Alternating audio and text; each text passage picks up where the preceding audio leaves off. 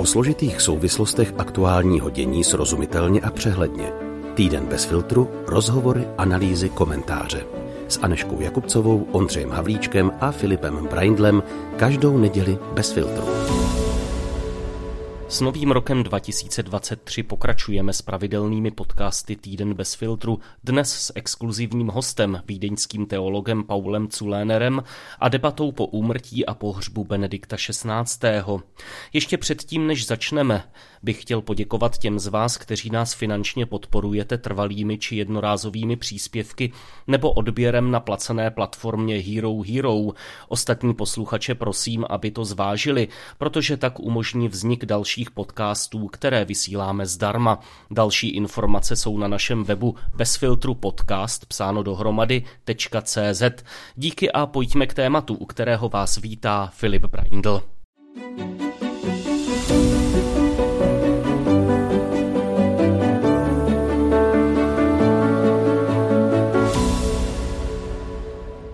Rozhodně byl konzervativní, ale eh, v tom smyslu jaksi inteligentního konzervativismu, který si nemůžeme plést s nějakým fundamentalismem, fanatismem.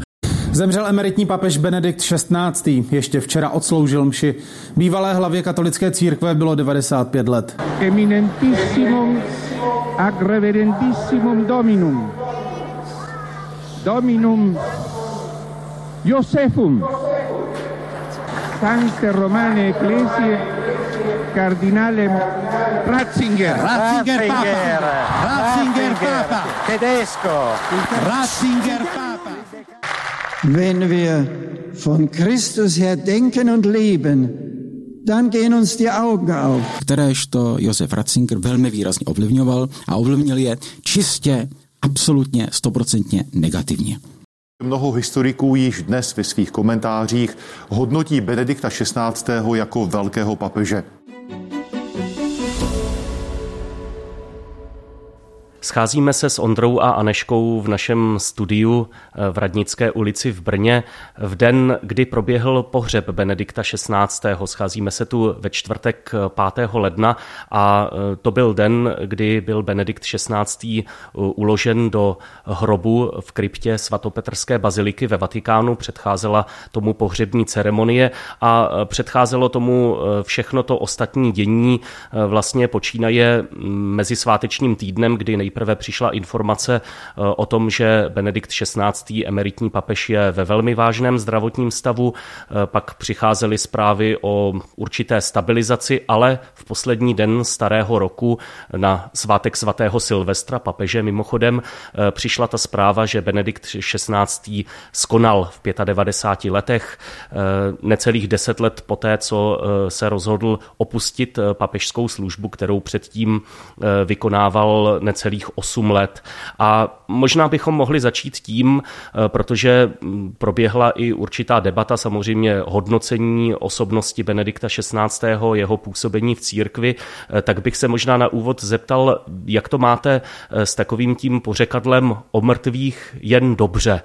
Trošku tím narážím zejména na jeden eh, výstup, na jedno hodnocení eh, Benedikta XVI., které bylo poměrně příkré. Eh, tak se vás ptám, jak to máte? O mrtvých jen dobře, anebo není důvod vlastně, když někdo takto významný zemře, tak se na něj nepodívat s určitou nezaujatou snahou i s určitým kritickým momentem, je-li to třeba?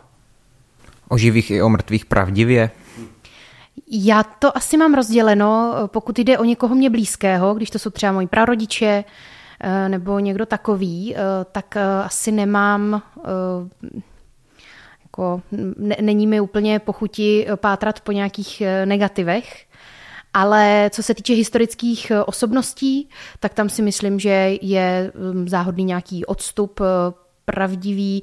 Můžu třeba teďka říct nejnověji nebo uh, zkušenost s úmrtím nebo s hodnocením úmrtí Alžběty II. Tak po vyslechnutí několika adorujících uh, jako komentářů už mě to vlastně iritovalo uh, a sama jsem začala hledat uh, nějaké trošku, i když ve skrze taky to moje hodnocení bylo uh, velmi pozitivní, tak stejně potom uh, jsem uh, se snažila hledat i, nějaké trošku uh, souvislosti a trošku to uvádět na pravou míru. No. Takže Záleží, jestli je to někdo mě blízký, anebo je to nějaká osobnost. Hmm.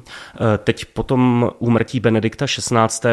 mohli byste říct, že jste se dozvěděli něco nového, nebo že jste si v něčem poopravili ten svůj pohled, že zaznělo něco o něm, co vás dříve nenapadlo, co vás přimělo se na něj dívat jiným pohledem? Určitě pro mě celá řada věcí. A to v různých komentářích nebo v různých těch nekrolozích, možná, jak se, nevím, jestli všechny byly nekrology, ale v různých těch komentářích, jako jak, jak ty věci, co mu nějak lichotí nebo ho chválí, třeba to, co opakuje skoro každý o té jeho introvertnosti, skromnosti, takové jako pokoře, um, ale to je tím, že já jsem se moc o Benediktech 16. nikdy nezajímal a nikdy jsem o něm moc nic nevěděl, tak to mi třeba přišlo zajímavé. Stejně jako mi ale potom přišla zajímavá ta mozaika těch kritických hlasů, které se ozvaly, ať už to byl možná až jako hyperkritický a potom některými, v některých bodech i vyvrácený eh, Martin C. Putna v, ve studiu N, nebo to je asi ten, o kterém ty jsi mluvil, jako o, o, o té silné kritice, ale potom třeba taky ve svém komentáři eh, Martin Vaňáč, který zmiňoval některé eh, konkrétní věci, anebo eh, i ten Tomáš Halík ve Vinohradské 12, tak jak jsem to dneska poslouchal nebo četl různé ty, ty články, tak mm, tam mě třeba z té kritiky mm, hodně zaujalo i to, jak došlo, a to je třeba, myslím, v tom komentáři Michala Opatrného, na kterého, na kterého jsi mě upozornil ty, který upozorňoval na to, že Benedikta 16. třeba v pohledu k těm k těm sexuálním skandálům v katolické církvi je nutno vnímat v různých fázích eh, a to někde kriticky a někde vlastně jako člověka, který se zachoval správně eh, ze své funkce.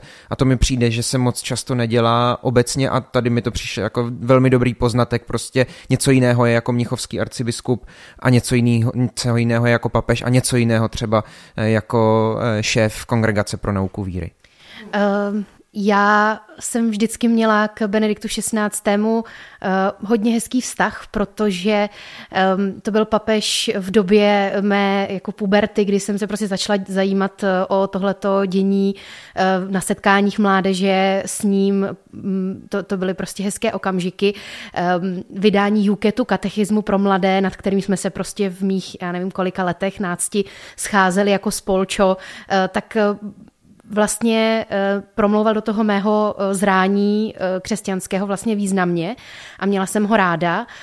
Um, byl to i první papež, kterýho jsem vnímala právě nějak komplexněji, ne jako jenom Jana Pavla II. přece jenom jako takovou symbolickou postavu světodějnou, možná taky nějak nějak jako i nekriticky přijímanou, a co jsem si uvědomila třeba hodně při poslechu eh, rozhovoru eh, s už zmiňovaným eh, profesorem Putnou, že možná ho taky vnímám v nějakých jako svých příbězích, jak jsem já kterých věcí jsem si všímala, do jakých svých příběhů jsem ho zapojovala, například v paralele s Edvardem Benešem, Eh, možná vás to překvapí, vidím to z vašich výrazů, eh, taky člověk, který byl nějakým eh, jako akademikem, úředníkem, pracoval na, na nějakém svém jako vlastně skoro introvertním díle a pak najednou se stal exponovanou postavou, která,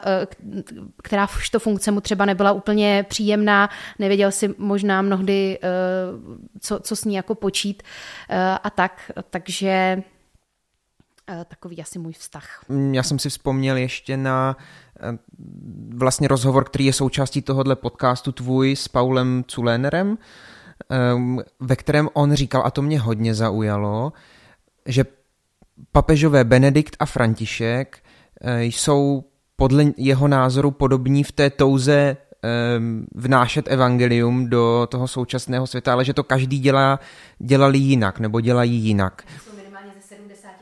Ano, ano, a on tam říká, že, on tam říká, že papež Benedikt eh, to, pokud měl tu touhu, tak to dělal slovy nebo nějakou encyklikou a papež František, že je zase výrazně víc že to dělá politickými gesty a, a nějakými takovými skutky. A to mi přišlo třeba hodně důležité, to mě do té doby nenapadlo. Hmm. Eh, on ten eh, rozhovor zazní po tom našem, takže děkuji, že jste na něj takhle upozornili, možná upoutali pozornost našich posluchačů. Mě tam osobně zaujala ještě jedna věc. Ono vlastně k Benediktovi se vztahuje řada, řekněme, konzervativněji smýšlejících lidí, ať už katolíků nebo nekatolíků. Někteří z nich pak po té smrti prohlašovali, že to byl vlastně takový obhájce toho starého světa v tom dobrém slova smyslu, toho světa, který ještě nerozmlžil ty základní hodnoty, on se toho držel a tak dále. A přišlo mi to zajímavé v tom smyslu, že na jednu stranu se s tím dá souhlasit, na druhou stranu, když si tak člověk vezme ty životní milníky Benedikta XVI. a zejména ten okamžik, kdy prohlásil, že nebude pokračovat v té papežské službě, tak on ve skutečnosti měl to smýšlení já nevím, jak to říct, moderní, prostě otevřené k tomu, co se dá dělat nově, tak jako udělal nově tenhle krok a mnoho dalších. U toho papeže teď mi to znovu vyplynulo, myslím, že to je hezký, že to vyplynulo ve stejné době, jako volíme toho prezidenta, že tam je ta trochu pro mě podobná linka toho mesiáše.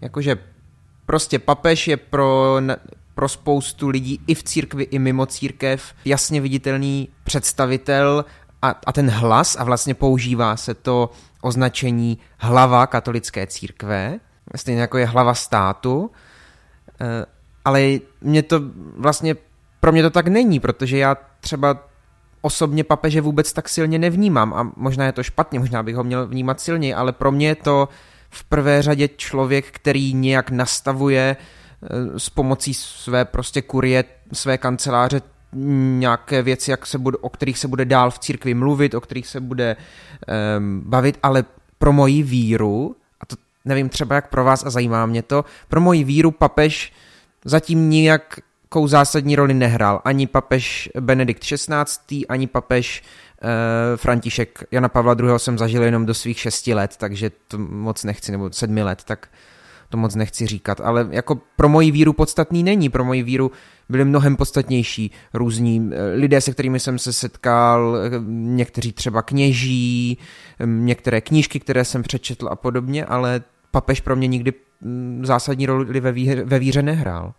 Uh pro mě osobně jako další jiné inspirativní osobnosti, eh, které reprezentují třeba nějaké proudy, které mi jsou blízké, ať už filozofické, politické nebo eh, náboženské, to si prostě ráda eh, poslechnu nějakou promluvu, podívám se na encykliku a tak. Takže pro mě určitě je to jeden z nějakých inspiračních zdrojů, něco takového. Vyloženě pro nějakou niternou víru asi, asi úplně ne, ale a co si myslím, že eh, v té roli dělá výborně František a jsem za to hrozně vděčná, že to je prostě světový lídr. Lidé celého světa eh, můžou naslouchat člověku, který vlastně nějakým způsobem překonává hranice, překonává, je vlastně jakoby nadnárodní, ehm, i těmi třeba tématy, které může zvedat, tak která může zvedat, eh, tak eh, může zasáhnout lidi celého světa, různých vrstev socioekonomických, eh, různého věku a myslím si, že eh, jsme zvyk, nebo jsme zvyklí, že potřebujeme takovým lidem naslouchat. Třeba Dalaj Lama. Mně vůbec nevadí, že je to člověk úplně jiného náboženského, řekněme, vyznání, ale je to velmi inspirativní člověk a velmi ovlivnil nějaké eh, filozofické a i politické dění prostě v, v různých eh, státech a odvíjí se od toho politiky různých národů a tak dále. Takže jako nějaký symbol, jako nějaká, nějaký světový lídr myšlenkový. Mi přijde velmi podstatné, že eh, církev někoho takového má, eh, takže za to jsem ráda. To je opět eh, odkaz na Paula Culénera, který říkal, že církev je až příliš soustředěna na papeže. A mě to teď napadá v souvislosti s tím, co říká Aneška. Pro mě je papež ideálně někým, kdo mluví právě, kdo je tím lídrem jako pro svět a víc tedy to pro ten svět mimo církev, jo? A vlastně říkám to i v souvislosti s tím, že si myslím, že by bylo dobré, aby hlas eh, papeže, biskupů, kardinálů a tak dál nezastíňoval ty eh, ostatní hlasy v církvi. Že si myslím, že to, že pro nás je papež v církvi tak podstatný, eh, může být někdy špatné v tom, že potom ty ostatní hlasy nejdou v tom prostoru tak, eh, tak slyšet. Eh, já si myslím, že bychom se měli víc drát jako, obyč, jako ti obyčejní řadoví katolíci k tomu, abychom o té víře taky mluvili, protože si myslím, že často k tomu máme úplně stejné oprávnění jako papež nebo arcibiskup. Možná jsme už teď eh, dost často zmínili ten rozhovor s profesorem Culénerem, tak si někdo z posluchačů říká, tak už ho konečně pusťte. Eh, tak to možná uděláme eh, a jenom k tomu řeknu, že eh, Paul Zuléner je sociolog náboženství, pastorální teolog, působí na Vídeňské univerzitě, byl děkanem její teologické fakulty, spolupracuje například s Tomášem Halíkem, napsal také knihu o papeži Františkovi a e, reformě církve, e, takže věřím, že teď přineseme docela zajímavý hlas nejen k reflexi Benedikta XVI. jeho životu a přínosu církvy, ale také zajímavým úvahám o papežství. A s Ondrou ten rozhovor zjevně zaujal, věřím, že vás zaujme také. Hezký poslech.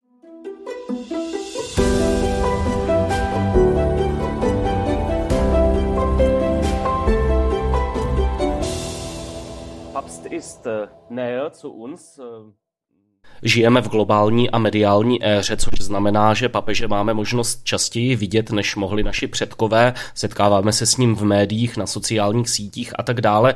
Myslíte ale, že také papeže více potřebujeme než dříve? Den Papst äh, mehr brauchen als in der Vergangenheit. Na úvod je třeba říct, že je to určité štěstí pro svět, že katolická církev je globálním hráčem. Tím se papež stává pro celý svět důležitým a můžeme to vidět třeba v okamžiku, kdy vydá nějakou encykliku, jako Laudato Si v případě papeže Františka. To zajímalo všechny. Také z pohledu pronásledování různými totalitami, nacistickou, komunistickou, měla katolická církev určité štěstí v tom, že je celosvětová, což skýtalo určitou možnost ochrany před těmito diktaturami, prostřednictvím nunciatur, vztahu s Římem a podobně. Je také pravda, že dnes, po prvním vatikánském koncilu, je církev až příliš soustředěna na papeže. Právě na to reaguje papež František synodálním procesem, který má vyvážit zapojení božího lidu, věřících a vedení na úrovni biskupů i na úrovni papeže. Chce tyto úřady, biskupské i papežský, silněji vložit do církevní komunity, aby nešlo jen o orgán autority a nebyl to monarchistický obraz papeže, který určuje život církve eine Obrigkeit, ein monarchisches Bild des Papstes das Leben der Kirche bestimmt. Hm. Und welche Rolle sollte Jakou roli by tedy měl mít papež v církvi, která samu sebe chápe jako synodální?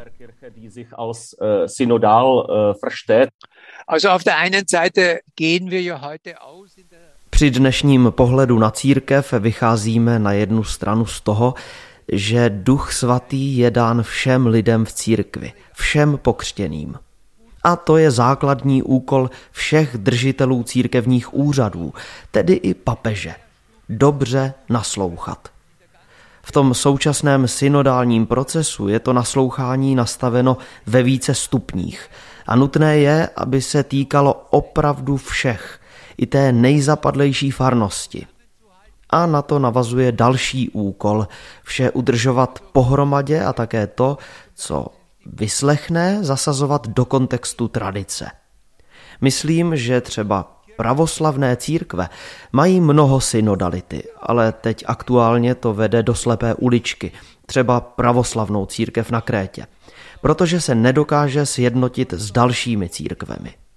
Jsou pak někteří pravoslavní teologové, kteří říkají, že by pro samotné pravoslaví bylo nejlepší, kdyby mělo úřad jako papežský, odkud by zaznělo, co platí v situaci, kdyby mezi různými patriarcháty nebyla schoda. Je to tedy věc dobrého vyvážení mezi místními církvemi. Und dem Papstamt. Mhm. Und äh, dann äh, ist der Papst, äh, äh, pak äh, lze papeže chápat äh, jako nějakého jednotitele, garanta jednoty v nauce? Äh, die Lehre, ja, ja. oder Garant, Garant der Einigkeit? Naja, ich glaube, dass jedes Amt die Aufgabe hat, sicherzustellen, Myslím, že úkolem každého církevního úřadu je zajistit, aby hlásání bylo důvěryhodné a plně zůstávalo ve stopách Evangelia. Platí to pro místní biskupy, platí to pro faráře, ale samozřejmě i pro světovou církev, včetně služby v úřadu svatého Petra. Tedy udržet věrnost evangeliu a držet pohromadě všechna společenství, která se hlásí k evangeliu, to je úkolem Petrova úřadu. A myslím, že pro katolickou církev je šťastná okolnost, že tento druh úřadu vůbec má, i když se musí kvalitativně výrazně proměnit, jak řekl Jan Pavel II., Benedikt XVI. i František. Proměnit i ve vztahu k ekumeně, protože pro ní není způsob, který v sobě stále má ty monarchistické prvky, vůbec přijatelný. Pokud by to byla služba v čele společenství lásky mezi církvemi, to by bylo velké štěstí pro celé křesťanství, mít takto pojatý Petrův úřad. Některé pozitivní věci tím směrem se dějí v ekumeně, ale i v papežství. Kirchen gemeinsam zu haben. Und es gibt eine gute Entwicklung in der Ökumene und auch beim Papstamt, dass wir hier zueinander finden. Mhm. Äh, Sie haben äh, über Balance äh, zwischen Mluvil jste o vyváženosti mezi místní a globální rovinou života církve. Lze mluvit i o nějaké potřebě balancovat mezi mocí či autoritou na jedné straně a charakterem služby na druhé straně, když mluvíme o papežství. Diese zwei Eigenschaften auch gut, gut balanciert werden müssen? ich bin kein Freund der Gegenüberstellung von Autorität und Dienst, weil ich glaube, Nejsem zastáncem kladení autority a služby proti sobě. Myslím si totiž, že je to jedno a totéž, protože autorita či úřad je službou pro stálé oživování společenství. Tak to definují i profání sociologové a vychází to i z biblických obrazů mytí nohou, obsluhování u stolu, pastýře, který se stará o stádo. Takto viděno je úřad vždycky službou, ze samé definice. Autorita má za úkol zachovat cestu evangelia a zajistit jednotu. To vše je služba a ne výkon formální moci panovnického typu ein Amt in der Kirche hat. Jetzt äh, zu äh, Benedikt äh, Proměnil nějak tento obraz papežství i Benedikt XVI. třeba tím, že z úřadu odešel, když cítil, že nemá síly, což do té doby nebylo zvykem? Uh, an die Image uh, des Papstums? Also ich glaube, dass Lze zcela určitě říci, že ten odchod Benedikta XVI. byl důležitým příspěvkem k modernizaci papežského úřadu. Do té doby se ten úřad vnímal na celý život, v tomto smyslu byl také časově omezen, ale jen na život daného papeže. Teď Benedikt řekl ne. Výkon toho úřadu se nemusí poměřovat jen dobou života toho muže, ale je možné to zkrátit. Samozřejmě můžeme pokračovat v dalších krocích. V tom nejbližším může církev říci, že bude papeže volit jen na určenou dobu, jako tomu bývá u řeholních představených. Například na 6 let s možností prodloužení na celkem 12 let, ale s tou možností, že volební kolegium ten mandát neprodlouží. A dalším krokem v modernizaci papežství může být to, že si položíme otázku, a kdo bude papeže volit?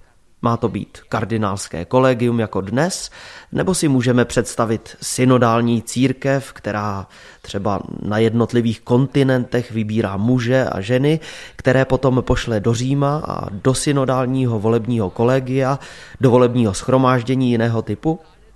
Tohle je hudba budoucnosti a vyžadovala by nějaký čas ale díky rezignaci papeže Benedikta jsme svobodnější ve vedení úvah tímto Benedikt freier geworden in diese Richtung zu denken. Und was zeigte a co ukázala ta zkušenost s emeritním papežem, eh, která byla mimochodem delší než samotný pontifikát Benedikta XVI. Eh, některé skupiny v církvi očekávaly, že Benedikt eh, se stane jejich mluvčím, což se ale nestalo. Na druhou stranu se objevují i kritické hlasy, které říkají, že neměl zůstávat ve Vatikánu, neměl si ponechat titul emeritního papeže či papežské jméno. Jak tedy s tou zkušeností naložit? In der Kirche existiert. Ja, das ist eine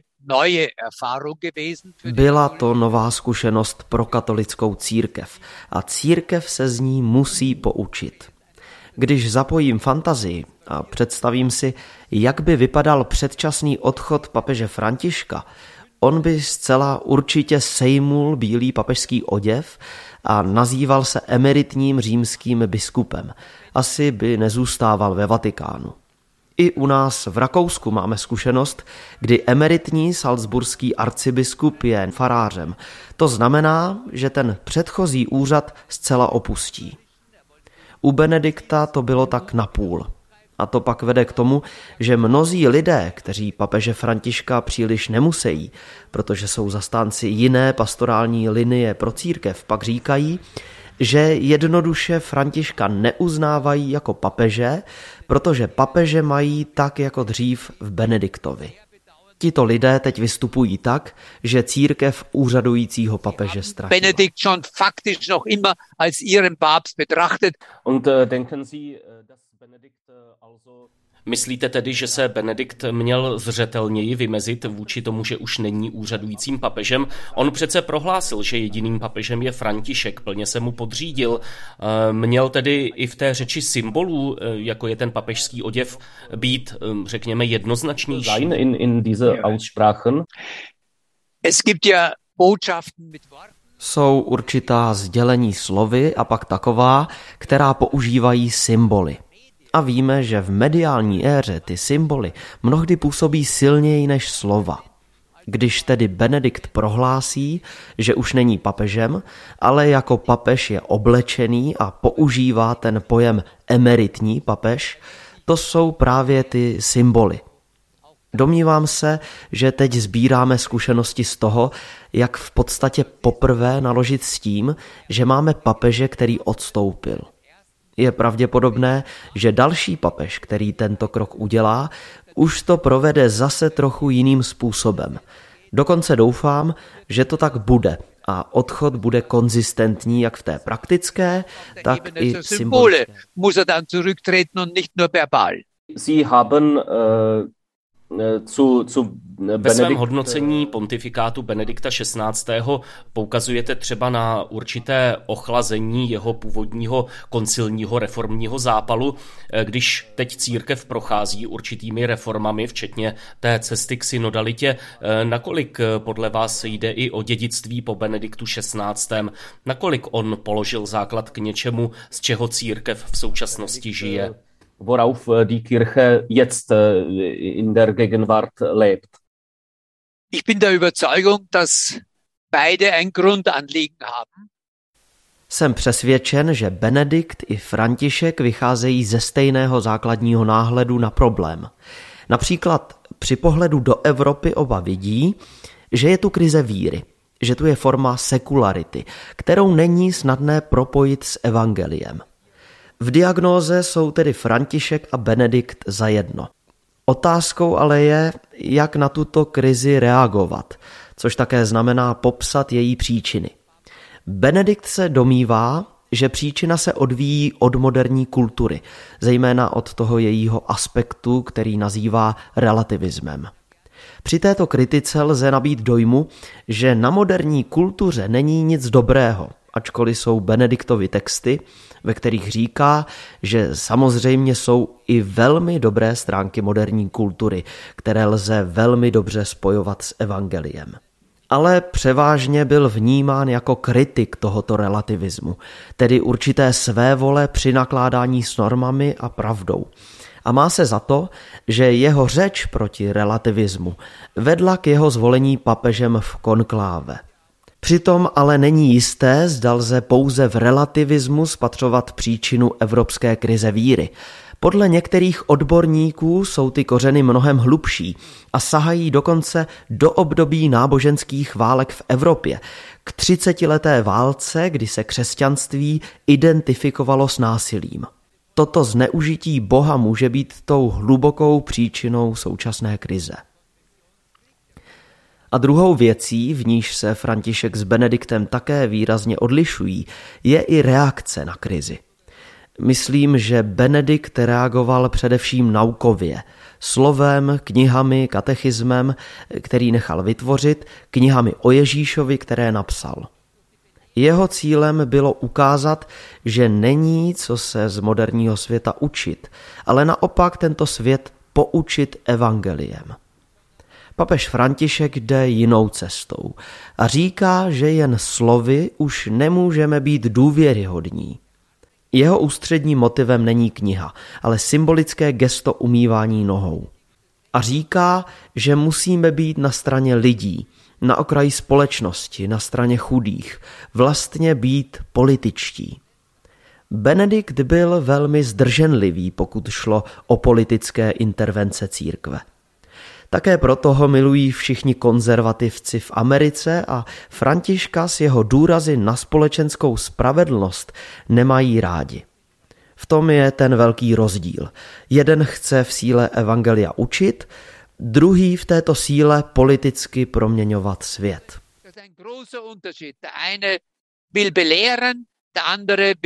politisch die Welt aus der Kraft des Evangeliums natürlich heraus.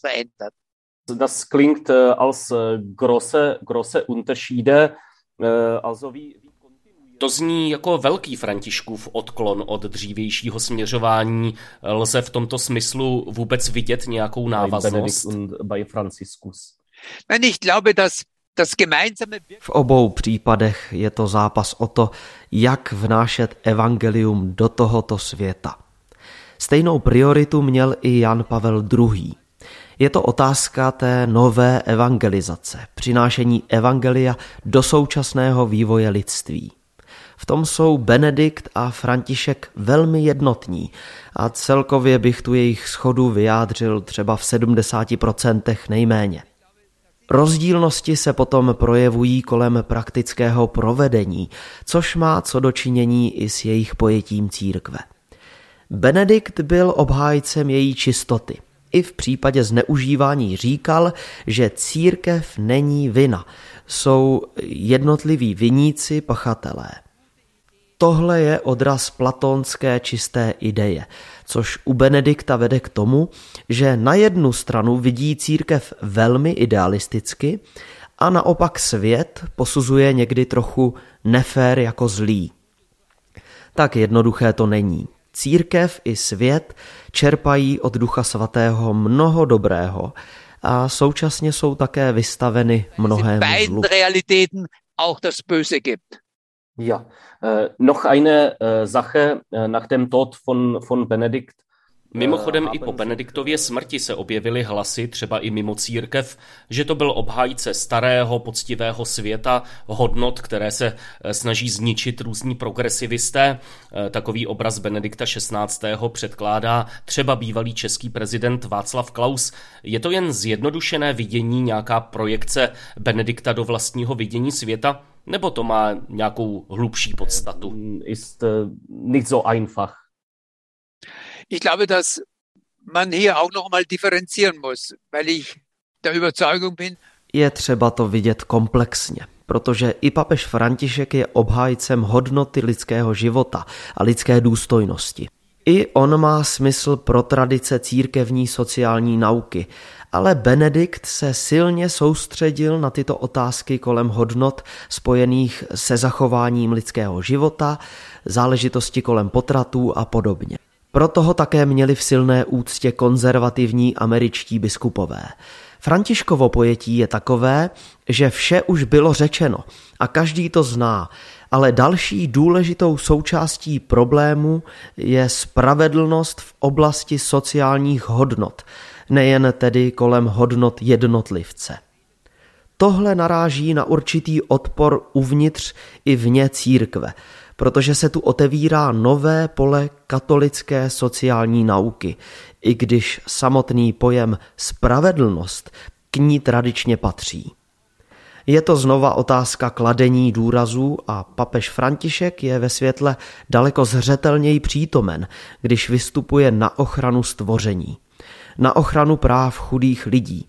To dělá mnohem zřetelněji než kdy Benedikt. Dann macht er das viel deutlicher als Benedikt das je gemacht hatte. Meine letzte Frage uh, jetzt uh a ještě poslední otázka. My mluvíme o Benediktu XVI. velmi otevřeně a mám dojem, že i ta celková debata o něm se až na výjimky odehrává střízlivě, bez nějakého idealizování nebo naopak očerňování za každou cenu. Je to jiná atmosféra než třeba po smrti Jana Pavla II., kdy tomu všemu dominovalo to volání po svatořečení Santo Subito. Je tohle podle vás také určitý obraz Benedikta XVI., který sám vůči sobě vystupoval takto střízlivě. Über ihm sprechen? Er hat ja in seinem geistlichen Testament auch um Vergebung gebeten. Sám v duchovní závěti požádal o odpuštění za chyby, kterých se dopustil. To je dobrá výchozí pozice k tomu, abychom o jeho pontifikátu hovořili férově a nezaujatě. Sám o sobě řekl, že má také právo na to udělat chybu a na mnoha místech se omlouval i za vše kolem zneužívání v církvi, i v mnichovské arcidiecézi, kterou vedl. O papeži, který řekne, že si je vědom chyb, je možné vést daleko svobodnější debatu. I František takto vystupuje a mluví o sobě jako o hříšníkovi. Pokud tohle o sobě řekne křesťan ve vysokém postavení, že si je vědom své omylnosti, že potřebuje slyšet o tom, co udělal špatně, že je připraven změnit své směřování, to je způsob, jak být dnes křesťanem a také jak zastávat v této době papežský úřad. V tom byl Benedikt XVI. velmi silný. Benedikt wirklich sehr stark.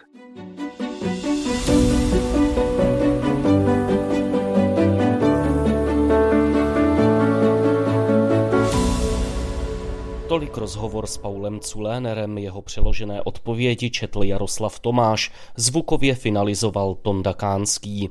Je před námi další týden a minimálně o jedné výrazné události v něm není sporu, aneb pojďme volit prezidenta v prvním kole. Celkový přehled událostí přináší Ondra Havlíček. A je to tu. V pondělí 9. ledna v 9 hodin vynese předseda soudního senátu Jan Šot rozsudek v kauze dotace na Čapí hnízdo a skončí nám tak měsíce sledovaného procesu s Andrejem Babišem a Janou Naďovou. Státní zástupce Jaroslav Šaroch jim navrhl trest odnětí svobody na tři roky s pětiletou podmínkou a peněžitý trest 10 milionů. Tedy pokud by soud Šarochovi vyhověl, ani jeden z obžalovaných nepůjde rovnou, jak se říká, do tepláků.